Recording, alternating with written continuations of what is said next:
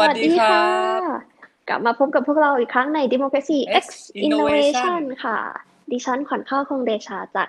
สำนักนวัตกรรมเพื่อประชาธิปไตยค่ะ แล้วก็ผมสิบพลนักศรีจากสำนักนวัตกรรมเพื่อประชาธิปไตยครับ ค่ะ วันนี้ก็กลับมาพบกับพวกเราอีกครั้งนะคะ มารับฟังประเด็นข่าวสารการเมืองอะไรต่างๆ ที่น่าสนใจ ช่วงนี้ก็เป็นช่วงเข้าเดือนใหม่แล้วเนาะ เป็นเดือนใหม่ของปีที่เรียกว่าหลายคนเนี่ย โอ้โห บอบช้ำกันทุกคนทั่วหน้าจริง ๆ ไม่มีคนไหนกลุ่มไหนประเภทไหนไม่บอบช้ำเลย เข้าเดือนที่ห้าของปี 2020 สถานการณ์โควิดก็จะพูดว่าดีขึ้นไหมอืมโอ้โหสำหรับบ้านเรานี่ก็ยังจะเรียกว่าทรงๆก็ไม่ได้เนาะมันก็มีหลายเหตุการณ์ที่เราน่าเป็นห่วงครับและหลายคนก็จับตามองกันอยู่ แต่ว่าในขนาดนี้เนี่ย ปัจจุบันในเดือนที่ห้าที่เพิ่งเปิดไปเนี่ยมันก็มีข่าวให้พอแบบเฮ้ยชื่นใจหน่อยเป็นแนวโน้มว่าเอ้ยหรือว่าสถานการณ์มันจะดีขึ้นแล้วนะ นั่นก็คือการประกาศแถลงออกมาว่ากรุงเทพเนี่ย เราจะคลายล็อกดาวน์กันแล้วอืมเออ ซึ่งถามว่ามันเป็นข่าวดีไหมก็อาจจะเป็นสัญญาณที่ดี แต่ว่าเราก็ต้องเผชิญกับการปรับตัวเพื่อที่จะเข้าใจการใช้ชีวิตในรูปแบบ new normal แบบใหม่ ซึ่งครับ สถานการณ์ปัจจุบันอะพูดถึงสถานการณ์ทั่วไปแบบประสบการณ์ที่เจอก่อนหลังจากเริ่มคลายล็อกดาวน์แล้วเนี่ย สิ่งที่เห็นก็คือรถเริ่มติด ก็เป็นเรื่องที่น่ากังวลว่า เอ๊จะต้องกลับมาตื่นเช้าตีห้าครึ่งเพื่อที่จะมาทำงานอีกหรือเปล่าอะไรอย่างนี้ ที่ออฟฟิศที่ทำงานนี่ก็เริ่มมีประชากรหมู่มวลชาวออฟฟิศทั้งหลายเริ่มกลับมาทำงานกันอย่างคึกคักนะคะ อย่างสถาบันเราเนี่ยก็ใช้วิธีการ work from home เหมือนกัน แต่ก็เปลี่ยนเวรกันเข้ามาสลับกันเข้ามาว่าเอ้ยใครจะเข้าวันไหน อย่างนี้เป็นต้น ซึ่งมาตรการเหล่านั้นก็จะเริ่มคลาย แล้วก็เริ่มจะหาทางคอมโพม s e ที่จะใช้ชีวิตอยู่ในยุคดิจิตอลแล้วก็ยุคโควิด อย่างนี้เป็นต้นนะคะ ทีนี้เนี่ยอีกหนึ่งข่าว จะเรียกว่าเป็นมาตรการของรัฐก็ได้ที่หลายคนให้ความสนใจมากอย่างมากที่สุด เรียกว่าสนใจยิ่งกว่าการคลายล็อกดาวน์ด้วยซ้ำนั่นก็คือแถลงการ ให้สามารถกลับมาขายแอลกอฮอล์ได้ โอ้โห เสียงปรบมือจากหมู่มวลผู้คนที่ติดตามเรื่องนี้คงเกิดขึ้นเยอะแน่นอน เรียกว่าพอประกาศอันนี้ออกมาเนี่ย หลายคนกดดีใจอีโมติคอนแบบรูปหัวใจขึ้นมาเต็มกันไปหมดเพราะตอนที่แบบมันมีประกาศเบื้องต้นว่าเฮ้ยจะงดการขายเหล้ายาวจนถึงสิ้นพฤษภาเลยนะ ทุกคนนี่คือแบบอดครวญทีนี้เนี่ย พอกลับมาขายเหล้าได้แล้วเนี่ยอะกิจการก็อาจจะ กลับมาเดินหน้าต่อไปได้ ประชาชนก็อะ happy ล็อกดาวน์อยู่บ้านอย่างน้อยก็มีเพื่อนคู่ใจเป็นขวดต่างๆ หรือเปล่า ทีนี้เนี่ยไอ้เรื่องที่มันมาพร้อมกับการแถลงอันนี้เนี่ย แน่นอนว่าเป็นดราม่าซึ่งหลายคนเนี่ยคิดไว้แล้วว่า หลังจากประกาศให้ขายเหล้าได้เนี่ยมันจะมีมาแน่ ๆ นั่นก็คือการที่มีคนออกมาพูดเป็นประเด็นว่า เห็นไหมพอมันมีการประกาศให้กลับมาขายเหล้าได้แล้วเนี่ย ก็เห็นคนมากมายแห่ไปซื้อโดยเฉพาะคนจน มันก็เลยมีการเปรียบขึ้นมาอีกว่า เออคนจนอะอดยอมไปต่อแถวรอข้าวฟรีเพื่อที่จะได้เอาเงินที่เหลือเนี่ยมาซื้อเหล้ามันก็เลยกลายเป็นการสร้างวัฒกรรมเดิมๆกลับขึ้นมาอีกครั้ง อย่างที่คลิปที่เราก็เห็นกันโด่งดังไปทั่วโซเชียลมาก หลายคนเห็นแล้วก็คงขบขันกลายเป็นเรื่องเฮฮาไป ก็คือคลิปการแย่งซื้อ ลังเบียร์ในซูเปอร์มาร์เก็ตใช่ไหมคะ ที่เราก็เห็นกัน ซึ่งอันนั้นเนี่ยดราม่าก็ตามใหม่เพียงอย่างที่ได้กล่าวไปข้างต้นว่าโอ้โห มีเป็นถึงเพื่อนเลยนะ เพื่อนใน Facebook เขียนว่าเนี่ย ก็ไหนบอกว่าไม่มีข้าวจะกิน ไม่มีเงินจะไปประทังชีวิตสุดท้ายก็ยังเห็นไปซื้อเหล้าซื้อแอลกอฮอล์อยู่ดีหูเราอ่านแล้วเราก็รู้สึกว่า เฮ้ยมันขนาดนั้นเลยเหรอ การที่คุณจะไปแคตตา o r i z e หรือการที่ไปคุณจะไปมีความคิดวัฒกรรมอย่างเงี้ย มันย้อนกลับไปถึงวัฒกรรมอย่างจนเครียดกินเหล้าซึ่งเป็นวัฒกรรมที่ติดตัวกับคนจนที่เราเห็นกันมาตั้งแต่เด็กๆอะเนาะตั้งแต่โฆษณา จนเครียดกินเหล้าที่เราเห็นกันประจำเนาะมันเป็นการสร้างภาพล้อเลียนว่าคนจนอะติดเหล้าในสังคมไทยเนี่ย เราจะเห็นว่าคนจนเนี่ยถูกทำให้กลายเป็นตัวตลกบ่อยครั้งมากเหลือเกิน ถ้าไม่ใช่ตัวตลกก็เป็นกลุ่มคนที่พูดกันตามภาษาตรงๆนะคะ กลุ่มคนที่น่าสมเพชหรือน่าสงสาร เป็นบุคคลที่ กระทำอะไรก็ตามที่สังคมไม่ชอบ หรือคิดว่ามันไม่ควรทำไม่พึงประสงค์อะย้อนกลับไปเมื่อก่อน สมัยก่อนเนี่ย เรามีความคิดหรือความเชื่อเลยอะเด็กสมัยนี้ก็อาจจะอาจจะเคยได้ยินบ้างจากยุคคนเก่าๆว่า คนจนเนี่ย จนเพราะชาติที่แล้วทำบาป บาปหนาเหลือเกิน ไม่มีบุญไม่มีวาสนามันเลยจน แต่ในปัจจุบันเนี่ย มันเริ่มดีขึ้นมาหน่อย จะใช้คำว่าดีขึ้นมาหน่อยเนี่ย อาจจะเป็นการ พูดในแง่ดีเกินไป ความจริงมันก็ไม่ดีเลยไอ้วัฒกรรมใหม่ที่มัน develop มาจากวัฒกรรมเรื่องความเชื่อเรื่องบาปบุญแล้วเนี่ย มันก็ยังเป็นวัฒกรรมที่ลดคุณค่าของกลุ่มคนที่มีรายได้น้อยอยู่ดี วัฒกรรมนั้นก็คือการที่บอกว่าคนเนี่ยจนเพราะเขาทำตัวเอง อย่างเช่นเรื่องนี้เลยเรื่องซื้อเหล้าเนี่ย เขาบอกว่าได้เงินก็เอาไปซื้อเหล้าก็เลยจนต่อไปไง เพราะไม่คิดจะเอาเงินพวกนี้เนี่ยไปพัฒนาตัวเอง หรือเอาไปเสริมสร้างศักยภาพหรือเอาไปเพื่อความจำเป็นในชีวิต แต่ดันเอาไปซื้อเหล้าเนี่ยมันก็เลยเป็นวัฒกรรมที่เอาตรงๆมันก็ไม่ได้ดีขึ้นจากความเชื่อเรื่องบุญวาสนาเลยด้วยซ้ำมันก็ยังเป็นความเชื่อที่โทษตัวชนชั้นคนที่มีรายได้น้อยโดยที่ไม่คำนึงถึงปัจจัยอื่น ๆ อะกับการเมื่อเรามองดูเนี่ย อยากจะให้ลองไปคิดถึงความแตกต่างกันว่าในขณะที่คนจนกินเหล้าแล้วคนรวยดื่มไวน์เนี่ย มันต่างกันตรงไหน การที่คุณบอกว่าคนจนเนี่ยเอาเงินไปซื้อเหล้ามากิน แล้วคนรวยเขาก็เอาเงินไปซื้อเหล้าไปคอลเลกเหล้าเงี้ยสุดท้ายกับไม่ใช่การกระทำโง่ๆแต่เป็นการกระทำที่เขาเรียกว่าเป็นรสนิยมของชนชั้นผู้ดีอย่างนี้หรือเปล่า โอเค มันอาจจะมีหลายปัจจัยคนรวยอาจจะมีเงินเก็บมีทุนพอที่จะเอามา ซื้อขายในลักชัวรี่พวกนี้ได้ แต่ว่าคนจนล่ะเขาไม่มีสิทธิ์ที่จะเข้าถึงความสบายหรือความสุขเล็ก ๆ พวกนี้เลยหรือเปล่า หรือว่ามันมีปัจจัยอะไรอื่น ๆ ที่ทำให้เขาเนี่ยหันเข้าหาแอลกอฮอล์แล้วความจริงอะ คนจนอย่างเดียวเหรอที่เป็นคนติดเหล้าเป็นคนที่จะต้องเข้าหาแอลกอฮอล์เท่านั้น ใช่ไหมมเพราะฉะนั้นเนี่ยไอไม่ว่าจะดราม่าอะไรต่างๆ ที่เราเห็นกันเนี่ย มันทำให้ย้อนไปคิด ได้อีกหลายเรื่องว่าทำไมเราถึงเอากลุ่มคนที่มีรายได้น้อยเนี่ย ไปผูกไว้กับการกินเหล้าทั้งนั้นที่การกินเหล้าเนี่ย มันเป็นอะไรที่หลายชนชั้นเข้าถึง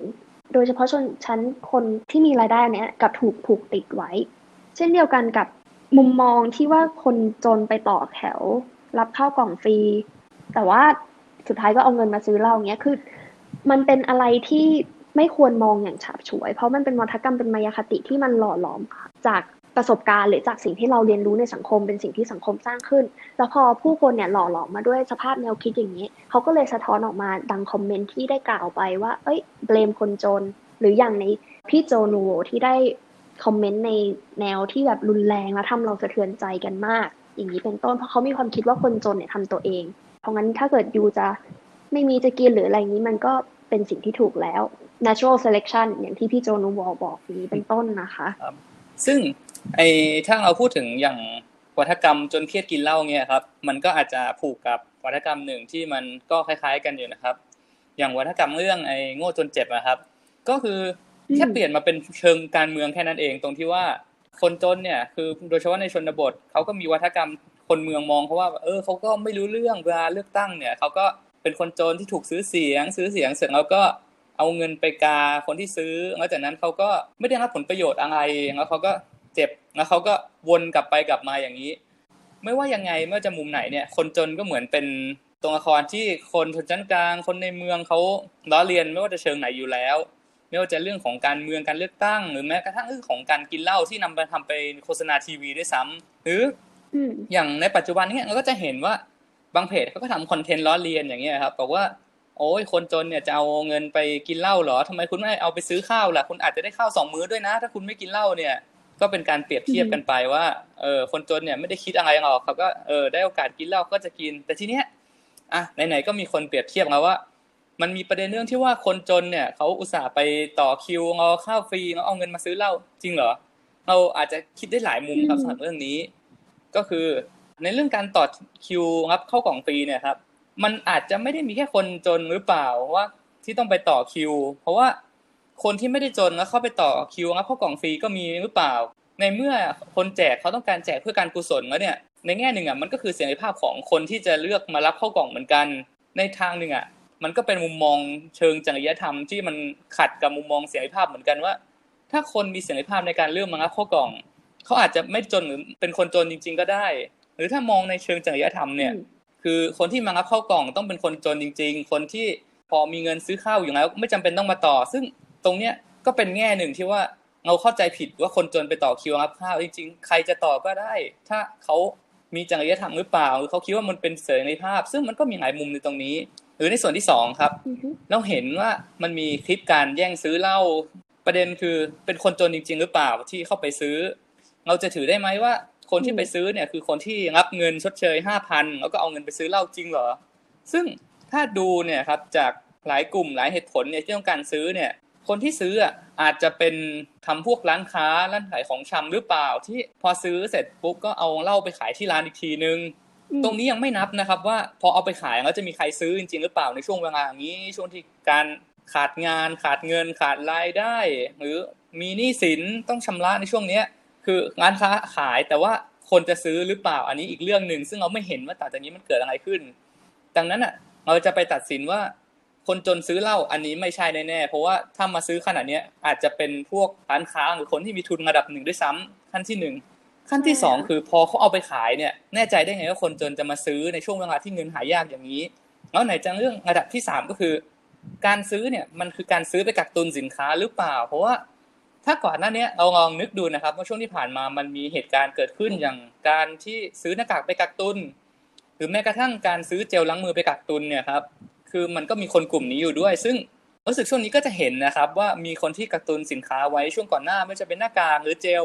ออกมาเทขายสินค้าพวกนี้เลยครับ เพราะว่ากักตุนไปเยอะเกินไปแล้วขายไม่ออกคนไม่มีเงินซื้อพอนะครับ ซึ่งก็ไม่แน่เหมือนกันว่าคนที่กักตุนพวกเหล้าเบียร์ทั้งหลายเนี่ยเขาจะ เอาไปกักแล้วปล่อยราคาแพงหรือเปล่า ซึ่งถ้าเราคิดในแง่ที่ว่าคนจนไม่มีตังค์ซื้ออยู่แล้วอะเขากักไปก็เท่านั้นอยู่ดี แน่นอนครับ ตรงเนี้ยก่อนจะไปดูคลิปแล้วทำการตำหนิแบบเหมารวมอย่างเงี้ย ก็ต้องแยกแยะดีๆก่อนว่า คนที่ซื้อเหล้าเนี่ยคือคนจนเสมอไปหรือเปล่า หรือในขณะเดียวกันอืมคนที่ซื้อเหล้าเนี่ยเขาใช่คนที่ไปต่อแถวรับข้าวฟรีหรือเปล่า หรือคนรับข้าวฟรีไม่ได้มีแต่คนจน หรือในขณะหนึ่ง กลุ่มที่ไปประท้วงหน้ากระทรวงการคลัง ไม่ว่าจะเป็นอาทิตย์นี้อาทิตย์ที่แล้วสองอาทิตย์ หรือช่วงที่ผ่านมาทั้งหมดเนี่ยใช่คนที่ไปซื้อเหล้าหรือเปล่า เขาอาจจะเป็นคนละกลุ่มกันด้วยซ้ำตรงเนี้ยเราจำเป็นต้องมองบริบทให้รอบด้านครับ ไม่ว่าจะเป็นบริบทเชิงเศรษฐกิจที่คนจนเขาก็ทำงานหาเงินไม่ได้ ไม่มีรายได้อยู่แล้วเขาจะซื้อได้ยังไง หรือวัฒนธรรมเชิงสังคมเนี่ยครับบริบททางสังคมของคนจน เข้าใจว่าบริบททางสังคมของเขาเนี่ย เวลาคนจนจะซื้อเหล้ากับพวกร้านขายของชำเล็ก ๆเขาจะซื้อแบบแบ่งเรียกว่าไงอะแบ่งบรรจุแบ่งขวดอะไรเงี้ยครับเขาแบ่งอีกทีเขาไม่ได้ซื้อขวดเต็มด้วยนะครับ คือวัฒนธรรมการซื้อเหล้าแบบซื้อเป็นลังซื้อเป็นแพ็คซื้อทีเยอะๆเนี่ยครับ คือง่ายๆ ถ้าไม่ใช่ร้านก็อาจจะเป็นพวกชนชั้นกลางที่มีเงินพอในระดับหนึ่งเพราะคนจนจริงๆอะเขาไม่มาซื้อหรอกเขาก็ซื้อแบบเล็กๆน้อยๆพอประทังกินได้ดังอะครับ หรือพอที่จะแบบกินสังสรรค์อะไรงี้ได้ เขาไม่มาซื้อเหมาอย่างนี้ ดังนั้นอะ การจะไปเหมาว่าคนจนผิดก็อาจจะไม่ใช่เสียทีเดียวนะครับ ซึ่งเนี่ยครับอืมพอเรามาพูดถึงไม่ว่าจะเป็นเรื่องของอ่ามาตรการคลายล็อกอะไรพวกนี้อะครับเราก็จะเห็นว่าสิ่งจำเป็นหนึ่งอะที่รัฐจำเป็นต้องทำคือรัฐอาจจะต้องมีมาตรการวางแผนเพื่อฟื้นฟูหลังวิกฤตด้วย เมืองมันเคยล็อกดาวน์ไปแล้วแล้วพอจะคลายล็อกขึ้นมาอะต้องทำยังไงมีแผนมีมาตรการรองรับเพื่อฟื้นฟูหลังวิกฤตแล้วไหนจะต้องวางแนวทางป้องกันการระบาดซ้ำสองคืออย่างที่หมอบอกบางทีก็บอกว่า ถ้าเกิดปลดล็อกขายแอลกอฮอล์แล้วเนี่ยครับ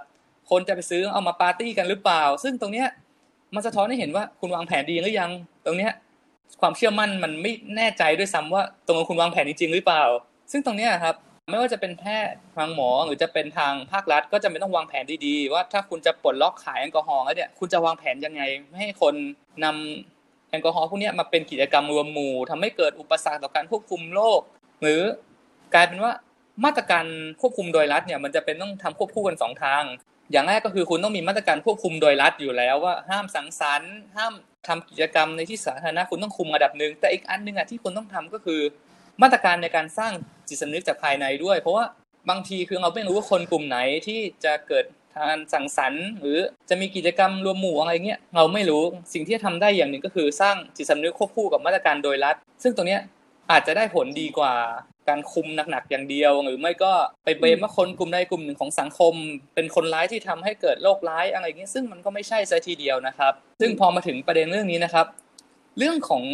การเบมมิ่งว่าเป็นความผิดของคนกลุ่มใดกลุ่มหนึ่งแล้วเนี่ยมันก็นำมาสู่อ่าข่าวต่อมา ที่เราจะมาพูดถึงกัน เรื่องของจิตสำนึกความเป็นชาติกับสิ่งที่เราเห็นในการแถลงข่าวของ สบคครับศูนย์บริหารสถานการณ์แพร่ระบาดของโรคติดเชื้อไวรัสโคโรนา 2019 นะครับ ชื่อเต็ม ทีเนี้ยเขาก็มีคำแถลงออกมา ซึ่งเป็นที่สงสัยของสังคมว่าทางศูนย์เนี่ยตกลงว่าเขาใส่ใจในเชิงมนุษยวิทยามากแค่ไหนในการเขียนคำแถลงหรือออกมาแถลงแต่ละครั้ง เราจะเห็นบางประโยค ซึ่งถ้าเราใส่ใจเชิงมนุษยวิทยาเนี่ยเราจะรู้สึกว่าบางคำเนี่ยมันสร้างความสะเทือนได้เกินกว่าที่จะคาดคิดไว้นะครับ อย่างเรื่องการบอกว่า ปัญหาคนฆ่าตัวตายเหรอ มันเป็นปัญหาใหญ่ แต่ว่าไม่เหนือความคาดหมาย หรือในขณะเดียวกันนำมาเปรียบเทียบด้วยซ้ำว่า การที่มีคนฆ่าตัวตายเหรออ๋อหอสถิติน้อยกว่าตอนพิษเศรษฐกิจต้มยำกุ้งซะด้วยซ้ำการนำมาเปรียบเทียบอย่างเงี้ย ในเชิงจิตวิทยาแน่นอนมันส่งผลและยิ่งเชิงมนุษยวิทยาเห็นได้ว่า มันมีการประเมินคุณค่าความเป็นมนุษย์ที่มันยังไม่ลงตัวสักเท่าไหร่นะครับ ใช่ค่ะ คือไอ้เรื่องการฆ่าตัวตายเนี่ยแน่นอนมันเป็นสิ่งที่ สะเทือนใจผู้คนอย่างมากและยิ่งในสถานการณ์อย่างนี้ด้วยเนี่ยการที่สบคออกมาพูดอย่างนี้ มันก็เลยทำให้คนมีข้อกังขาต่อการดำเนินการหรือทิศทางหรือแม้แต่ว่าความเห็นของรัฐว่ารัฐมองประชาชนยังไงกันแน่ เพราะไม่ว่าการฆ่าตัวตายเนี้ยจะเกิดจากอะไรก็ตามหนึ่งชีวิตที่มันเสียไปเนี่ยมันสามารถสะท้อนอะไรได้บ้าง สิ่งที่ปรากฏเนี่ยและสิ่งที่ประชาชนกำลังรู้สึกจากการแถลงจากการกระทำของรัฐที่ผ่านมาเนี่ยมันทำให้เขารู้สึกว่ารัฐเนี่ย ต้องการที่จะพยายามผลักปัญหาของการฆ่าตัวตายให้กลายเป็นปัญหาส่วนตัว มันอาจจะไม่ใช่เพราะโควิดอย่างเดียวก็ได้ แต่คือเราก็ต้องมองดูเหมือนกันว่า เรื่องเศรษฐกิจ เรื่องการบริหาร หรือแม้แต่มาตรการของรัฐเนี่ย มันมามีส่วนเกี่ยวข้องจริงหรือไม่ คุณสามารถปฏิเสธได้ไหมว่าประชาชนเนี่ยไม่ได้รับความเดือดร้อนแม้แต่น้อย เพราะไม่ได้รับความเดือดร้อนก็เลยอยากฆ่าตัวตายเพราะปัญหาส่วนตัว อันนี้เนี่ยมันก็เลยกลายเป็นประเด็นขึ้นมาว่า การฆ่าตัวตายเนี้ยมันเป็นการประท้วงหรือสะท้อนให้รัฐ เริ่มเห็นได้หรือยังว่าสิ่งที่เผชิญอยู่เนี่ยจำนวนประชากรประเทศไทยเนี่ยที่เผชิญอยู่เนี่ยเขากำลังอับจนหนทาง สิ้นหนทาง มันเป็นเรื่องที่น่าสะเทือนใจมาก แต่คือมันก็สะท้อนให้เราเห็นหลายอย่างว่า ทั้งรัฐที่พยายามผลักปัญหาหรือไม่ตอบสนองต่อคำถามที่พวกเราถามออกไปในเรื่องพวกนี้ และก็สองคือในเรื่องความเหลื่อมล้ำ ในการบริหารจัดการ มีพี่คนหนึ่งที่เพิ่งได้คุยเรื่องนี้กันไป เขาเรียกมันว่าโศกนาฏกรรมทางการบริหารประเทศ ที่ส่งผลให้มีคน จะเรียกว่าจำนวนไม่มากมันก็ได้ แต่จำนวนแค่นี้มันก็ยังเป็นชีวิตของคนอยู่ดี ซึ่งนายกหรือว่าผู้นำในต่างประเทศเนี่ยเขาก็ได้บอกไปตัวเลขสถิติพวกนี้เนี่ยมันไม่ใช่แค่ตัวเลขบนกระดาษแต่มันคือ คุณปู่คุณพ่อคุณตาหรือญาติพี่น้องคนในชุมชนที่เรารู้จัก เพราะฉะนั้นเนี่ยถ้าเรียกอันนี้ว่ามันเป็นการประท้วงเนี่ย การตายของเขามันควรจะมีความหมายไหมแล้วมันควรจะสะท้อนให้เราเห็นอะไรไหม ว่ารัฐควรจะมีการเปลี่ยนแปลง หรืออย่างน้อยภายใต้มาตรการโควิดเนี่ยรัฐควรจะต้องคำนึงถึงประชาชนที่จะได้รับผลกระทบจากการออกมาตรการต่างๆ หรือไม่ อย่างเงี้ยค่ะ ก็นี่ก็คือเป็นสิ่งที่หลายคนเนี่ยกังวลมาก แล้วก็สบค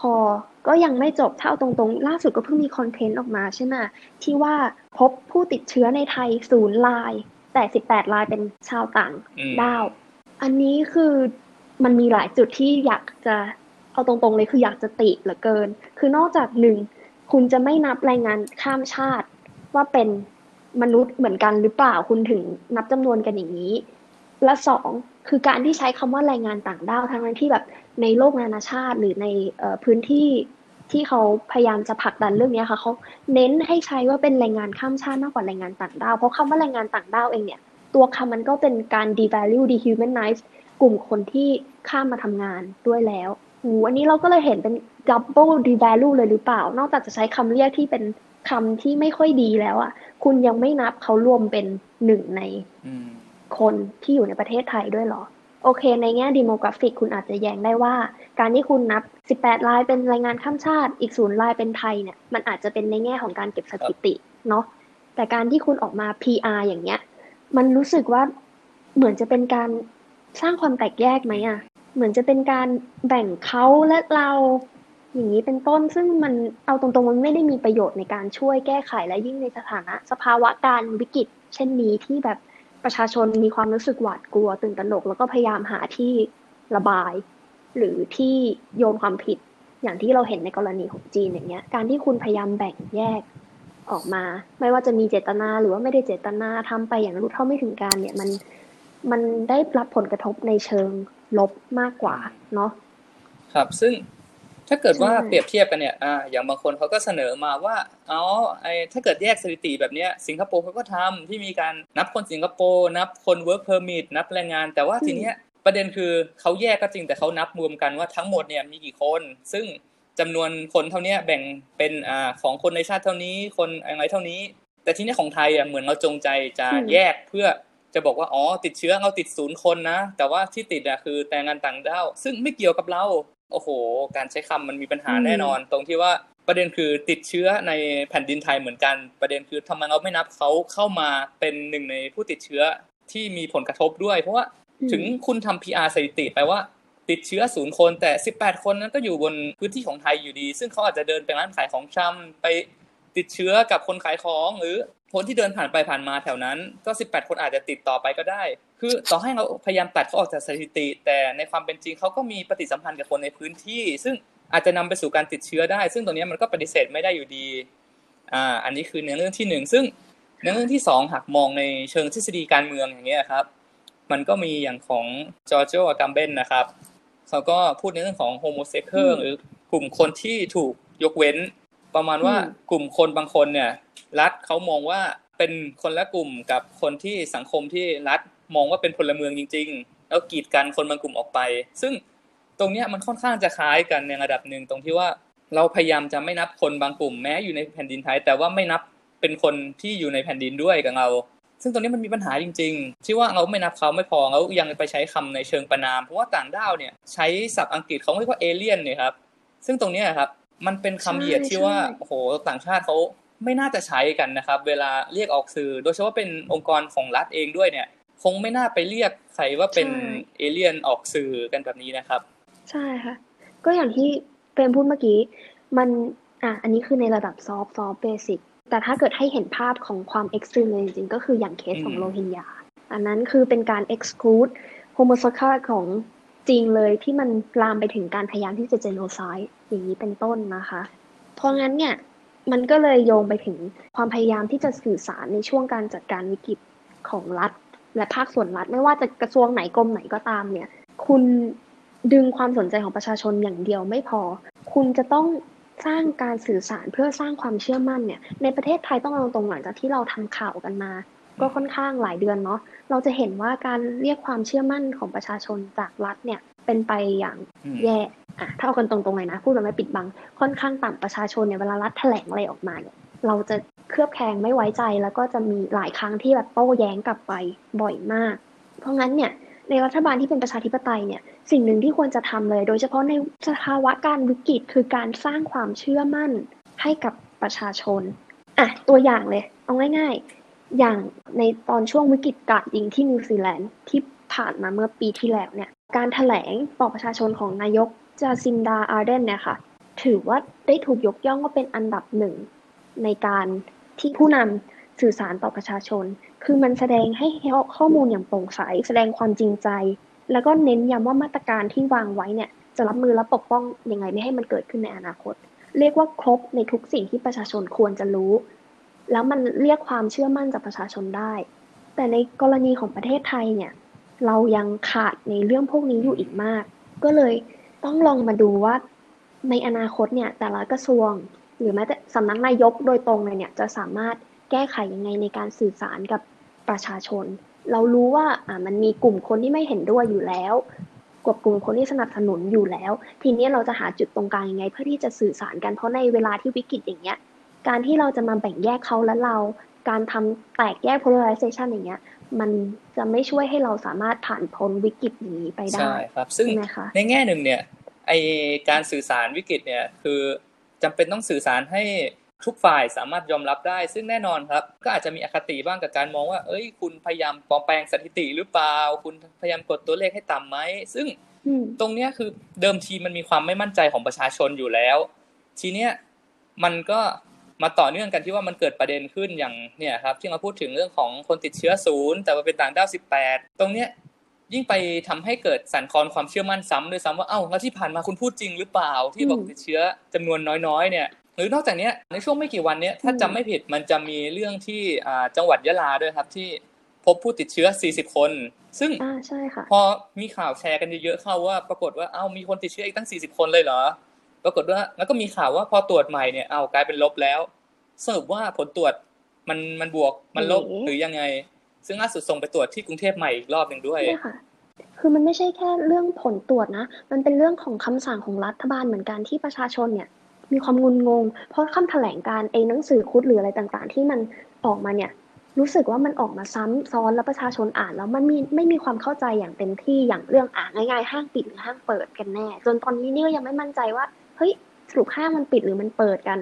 อย่างนี้เป็นต้นนะคะ เพราะงั้นการสื่อสารระหว่างรัฐ และประชาชนเนี่ยมันเลยยิ่งเป็นเรื่องที่จำเป็นแล้วคือลองคิดดูถ้าเกิดในสถานการณ์ที่มันวิกฤตมากกว่านี้ไม่ใช่แค่เรื่องของห้างเปิดหรือปิดอะเป็นเรื่องที่แบบห้ามออกจากบ้านให้ออกจากบ้านได้ หรืออะไรที่มันร้ายแรงกว่านี้แล้วถ้าเกิดมันยังมีความสับสนอยู่อะประชาชนควรจะทำอะไรยังไงฟังใครอย่างนี้เป็นต้น ซึ่งโอ้โหมันก็เป็นประเด็นขึ้นมาอีกเนาะในเรื่องการสื่อสารระหว่างรัฐบาลกับประชาชน อันนี้เป็นเรื่องที่ ไทยควรจะให้ความสำคัญและเริ่มศึกษาอย่างจริงจังได้แล้วว่าจะทำยังไงเพื่อที่พัฒนาให้มันดีขึ้น อืมใช่ครับเพราะในแง่หนึ่งเนี่ยอืมการสร้างความเชื่อมั่นให้ประชาชนจากการสื่อสารระหว่างรัฐบาลกับประชาชนตรงเนี้ย มันควรจะเป็นเรื่องที่มีความโปร่งใสและสามารถทำให้ประชาชนสามารถรับฟังข้อมูลได้ โดยเชื่อได้จริง ๆ ว่ารัฐบาลกำลังสื่อสารอย่างโปร่งใสอยู่ ซึ่งเนี่ยแหละคือสิ่งที่รัฐบาลที่จะเป็นประชาธิปไตยเนี่ยควรจะทำด้วยซ้ำซึ่งในขณะหนึ่งเนี่ย ระหว่างองค์กรรัฐเองด้วยกันเนี่ยบางทียังสื่อสารงงๆด้วยซ้ำว่าตกลงควรฟังรัฐบาล หรืออำนาจอยู่ที่ผู้ว่าอืมตกลงใครสั่ง ซึ่งมันก็สับสนเหมือนกันใช่ซึ่งอ่าโอเคต่อมาจากภาครัฐแล้วเนี่ยครับเรามาว่ากันที่ขบวนการทางสังคมกันบ้างนะครับ กลุ่มทางสังคมซึ่งค่ะมีข่าวโดดเด่นในช่วงนี้นะครับ ก็คณะก้าวหน้าครับ หรือก็คืออ่ากลุ่มของอดีตอนาคตค่ะพรรคอนาคตใหม่เนี่ยครับ ล่าสุดมีการจัดกิจกรรมระดมทุนแจกเงิน 3,000 บาทนะครับ ก็คือช่วงที่ผ่านมาเนี่ย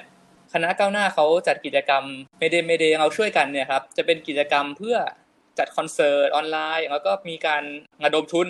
แล้วก็นำเงินที่ได้จากการระดมทุนเนี่ยไปช่วยเหลือผู้ได้รับผลกระทบโควิด ประกอบกับที่คุณธนาธรนะครับ อดีตหัวหน้าพรรคอนาคตใหม่เนี่ยเขาก็ออกมาประกาศว่าจะนำเงินที่ได้จากการระดมทุนไปแจกช่วยเหลือ 3,000 บาท โดยที่คนไม่ต้องพิสูจน์ความยากจนนะครับ อย่างที่เราเห็นช่วงประมาณวันที่ 1 วันที่2เนี่ยก็จะมีการไลฟ์คอนเสิร์ตผ่าน Facebook นะครับ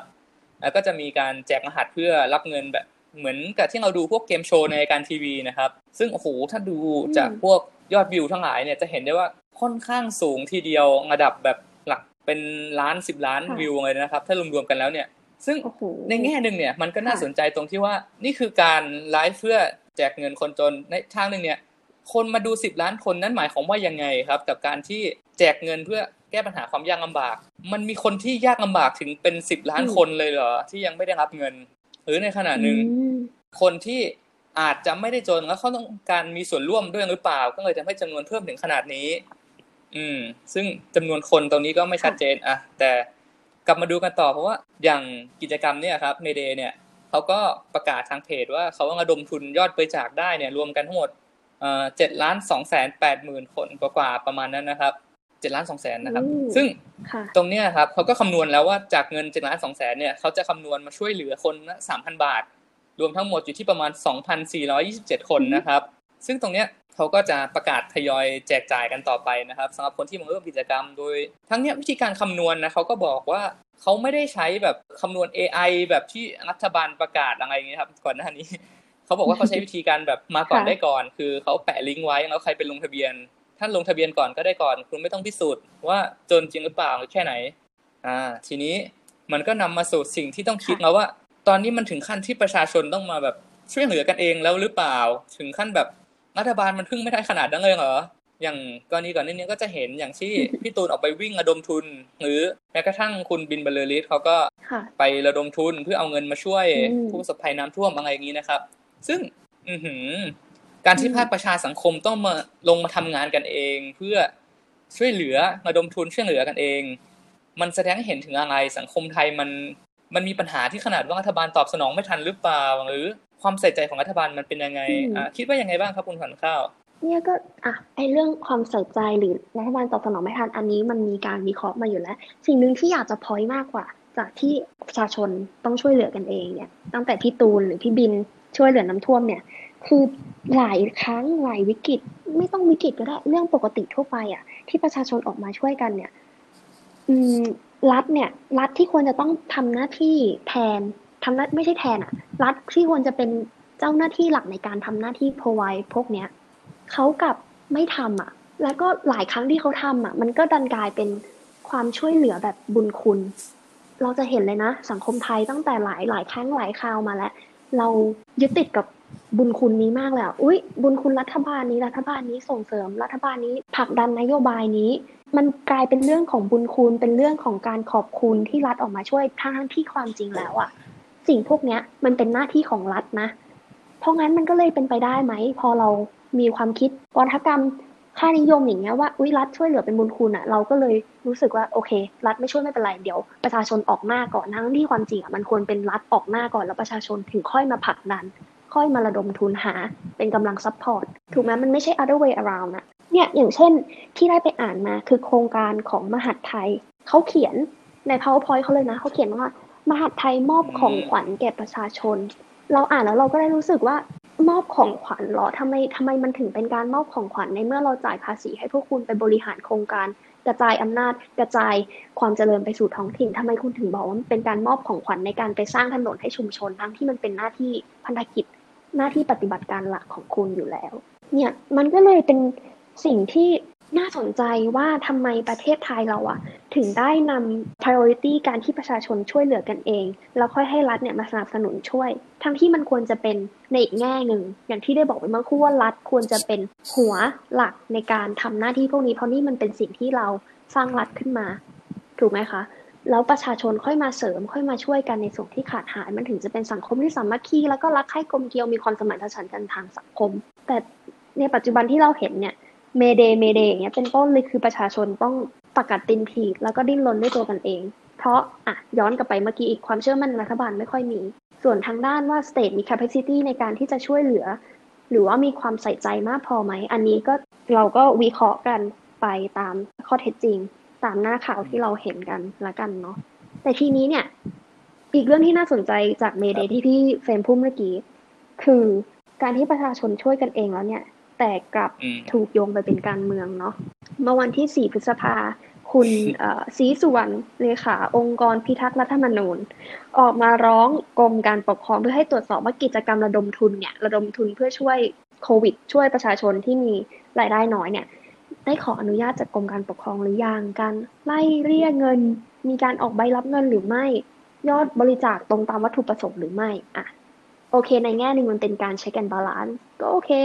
ถ้ามองในแง่ดีมันเป็นการตรวจสอบเนาะจะได้รู้ว่ามันมีความโปร่งใสจริงไหมเงินถึงประชาชนจริงไหม แต่ในอีกแง่มุมหนึ่งอะ มันก็อดที่จะกังขาไม่ได้ใช่ไหมพี่เฟรมใช่ครับ เพราะว่าถ้าในแง่หนึ่งอะเรื่องของการที่คุณศรีสุวรรณยกข้อกฎหมายมาใช้เนี่ย ถ้าเราไปดูข้อกฎหมายที่เขายกเนี่ย มันชื่อว่าพระราชบัญญัติว่าด้วยการควบคุมการเรียรายเงินสองสี่แปดเจ็ดโหสองสี่แปดเจ็ดนี่คือแบบกี่สิบปีครับเนี่ย นานนะครับ ซึ่งในแง่หนึ่งเราก็ต้องเอามาคิดว่า การที่เขาหยิบกฎหมายเมื่อประมาณแบบโอ้โหสองสี่แปดเจ็ดเนี่ยกลับมาใช้เพื่อตีความการกระทำในปัจจุบันเนี่ย มันเป็นกฎหมายที่เก่าไปหรือเปล่า หรือในขณะเดียวกัน มันเป็นกฎหมายที่ดีหรือเปล่าจนอยู่ได้มานานขนาดนี้เขาไม่มีใครขอไปแก้ไขมาเลยด้วยซ้ำตรงนี้ก็เลย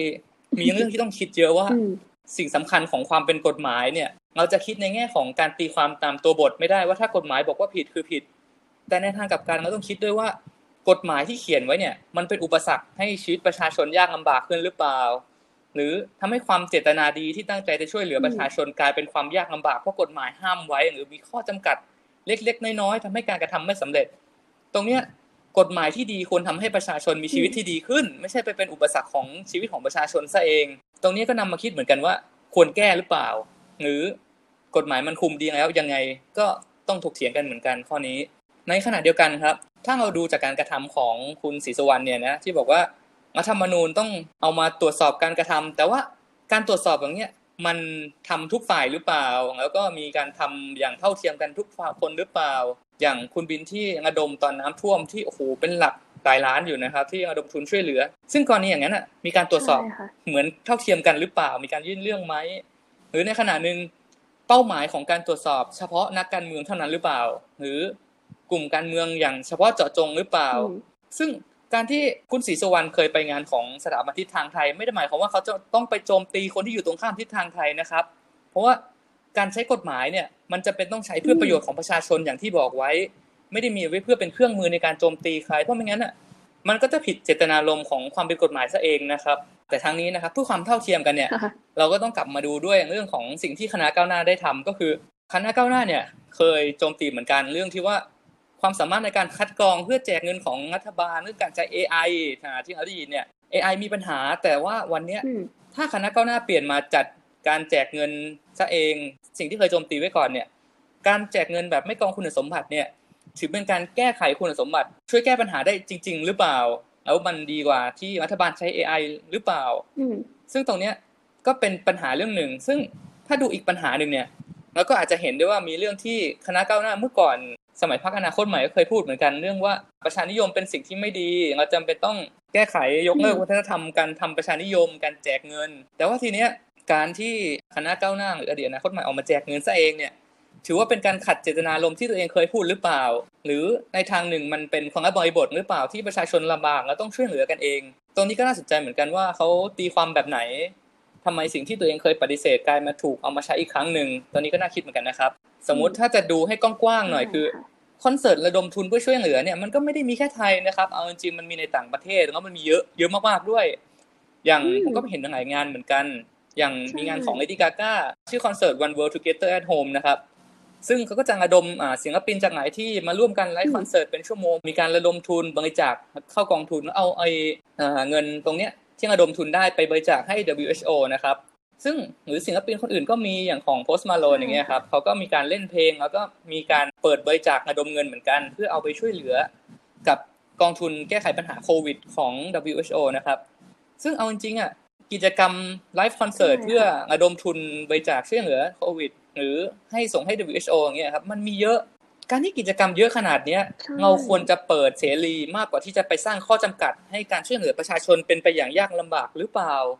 ก็เป็นที่น่าสนใจ แต่ไอเรื่องระดมทุนเนี่ยมีเยอะแยะมากแล้วก็หลากหลายแขนงด้วยนะ ไม่ว่าจะเป็นอะมิวสิควลอย่างนี้ก็ไปดูมา ที่ลงใน YouTube ให้ดูได้ 48 ชั่วโมงก็เป็นฟันเรซิ่งของ UK เรื่อง Phantom of Opera อย่างเงี้ยโอ้โห ก็ได้เงินเยอะก็เอาไปช่วยคนเหมือนกัน มันก็นั่นแหละค่ะ ก็ต้องลองมาดูว่าเมืองไทยเราจะเปิดรับ New Normal นี้ยังไงกันดีเนาะอย่างในต่างประเทศเนี่ย อันนี้เราพูดเรื่องที่เข้มไปแล้วลองมาดูเรื่องเฮฮาหรือว่าเรื่องที่แบบเอ้ย การปรับตัวของผู้คนในสภาพแวดล้อมที่อยู่ภายใต้โควิดเนี่ยคิดว่าที่น่าสนใจก็คือการปาร์ตี้ในช่วงโควิดใช่ไหมเมื่อกี้พูดเรื่องแอลกอฮอล์ไปแล้ว มาเรื่องปาร์ตี้กันบ้าง ทุกคนอาจจะเคยได้ยินเรื่อง drive in movie ก็คือการขับรถเพื่อที่จะไปจอดดูหนังคล้ายๆ หนังกลางแปลงเงี้ยอาจจะเคยเห็นในหนังฝรั่งทีนี้เนี่ยที่เจอร์มนีเนี่ย เปลี่ยนการดูหนังเป็นการเอาใจสายตื้อก็คือจัด EDM เลย ก็คือรถเนี่ยโอ้โหร้อยคันจอดเรียงราย แล้วก็จะมีเวทีอยู่ข้างหน้า มีดีเจเปิดแผ่นตืดตืดตืดตืดกันไป ซึ่งเขามีการจำกัดและมีมาตรการนะคะ ก็คือจะ มีการตรวจวัดไข้แล้วก็จำกัดจำนวนว่าคนที่นั่งในรถได้เนี่ยจะต้องมีแค่สองคนเท่านั้น อย่างนี้เป็นต้น ก็ก็ดูเป็นการพยายามปรับตัวเนาะในยุคสถานการณ์โควิด ซึ่งก็เมืองไทยเราเนี่ยถามว่าจะถึงขั้น drive in party เลยไหม อันนี้ก็ไม่รู้เหมือนกันแต่คิดว่า เราคงจะต้องพยายามหาทางอยู่ภายใต้สถานการณ์โควิดอย่างเงี้ยไปอีกนาน เพราะเขาก็มีนักวิชาการผู้เชี่ยวชาญหลายคนก็ออกมาบอกว่า เอ้ย มันน่าจะอยู่ไปจนถึงสิ้นปีนี้ หรือเผลอๆปีหน้าเลยด้วยซ้ำ เนาะเพราะงั้นเนี่ยก็อย่างเดิมค่ะอยากให้ประชาชนทุกคนหรือผู้ฟังทุกคนที่รับฟังเราเนี่ย รักษาสุขภาพแล้วก็ทำใจให้สบาย ช่วงนี้มันเครียดเราก็รู้กันอยู่ แต่ว่าเรื่องไหนพอปล่อยวางละเว้นได้ก็ไปทำใจให้สบายกันดีกว่า เออ อีกเรื่องหนึ่งที่คิดว่าน่าจะเฮฮาและอาจจะทำให้หลายคนแบบเอ๊ะ พอละความสนใจจากเรื่องโควิด และการจัดการบริหารของรัฐที่น่าเครียดได้เนี่ยคือ เพนตากอนออกมาเผยภาพว่ามี UFO อยู่จริงอะเขาก็ไม่ได้ confirm ว่าเฮ้ยมันจะมีสิ่งมีชีวิตนอกโลกหรือเปล่านะ แต่ว่ามันก็มีรูปออกมาแล้วเขาก็บอกว่าเอออันนี้มันเป็นรูปจริงนะ ก็ให้ประชาชนไปใช้วิจารณญาณเอาเองว่าเอ๊สรุปมันมีเอเลี่ยนไหมอะต่างดาวต่างดาวจริง ๆ แล้วเนี่ยเอเลี่ยนจริงๆแล้วเนี่ยเอเลี่ยนต่างโลกเนี่ยจะมีจริงไหม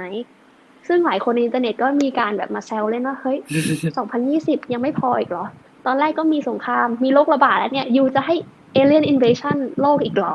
อะก็ ถือเป็นการขบขันแล้วก็ลองดูกันไปว่า ขึ้นเดือนไหนพฤษภาคมแล้วเนี่ย โลกเราจะเสิร์ฟอะไรมาให้เรากันบ้างในเดือนนี้ยังไงวันนี้ก็ต้องขอบคุณทุกท่านที่คอยรับฟังกันมากเลยนะคะ ถ้าเกิดมีเรื่องอะไรในภายภาคหน้าเนี่ย ทางเรา Democracy X Innovation ก็จะนำมาเสนอแล้วก็มาพูดให้ผู้ฟังทุกคนได้รับฟังค่ะ ยังไงวันนี้ก็ต้องขอตัวลาไปก่อนแล้วก็เจอกันในอาทิตย์หน้าค่ะ สวัสดีค่ะ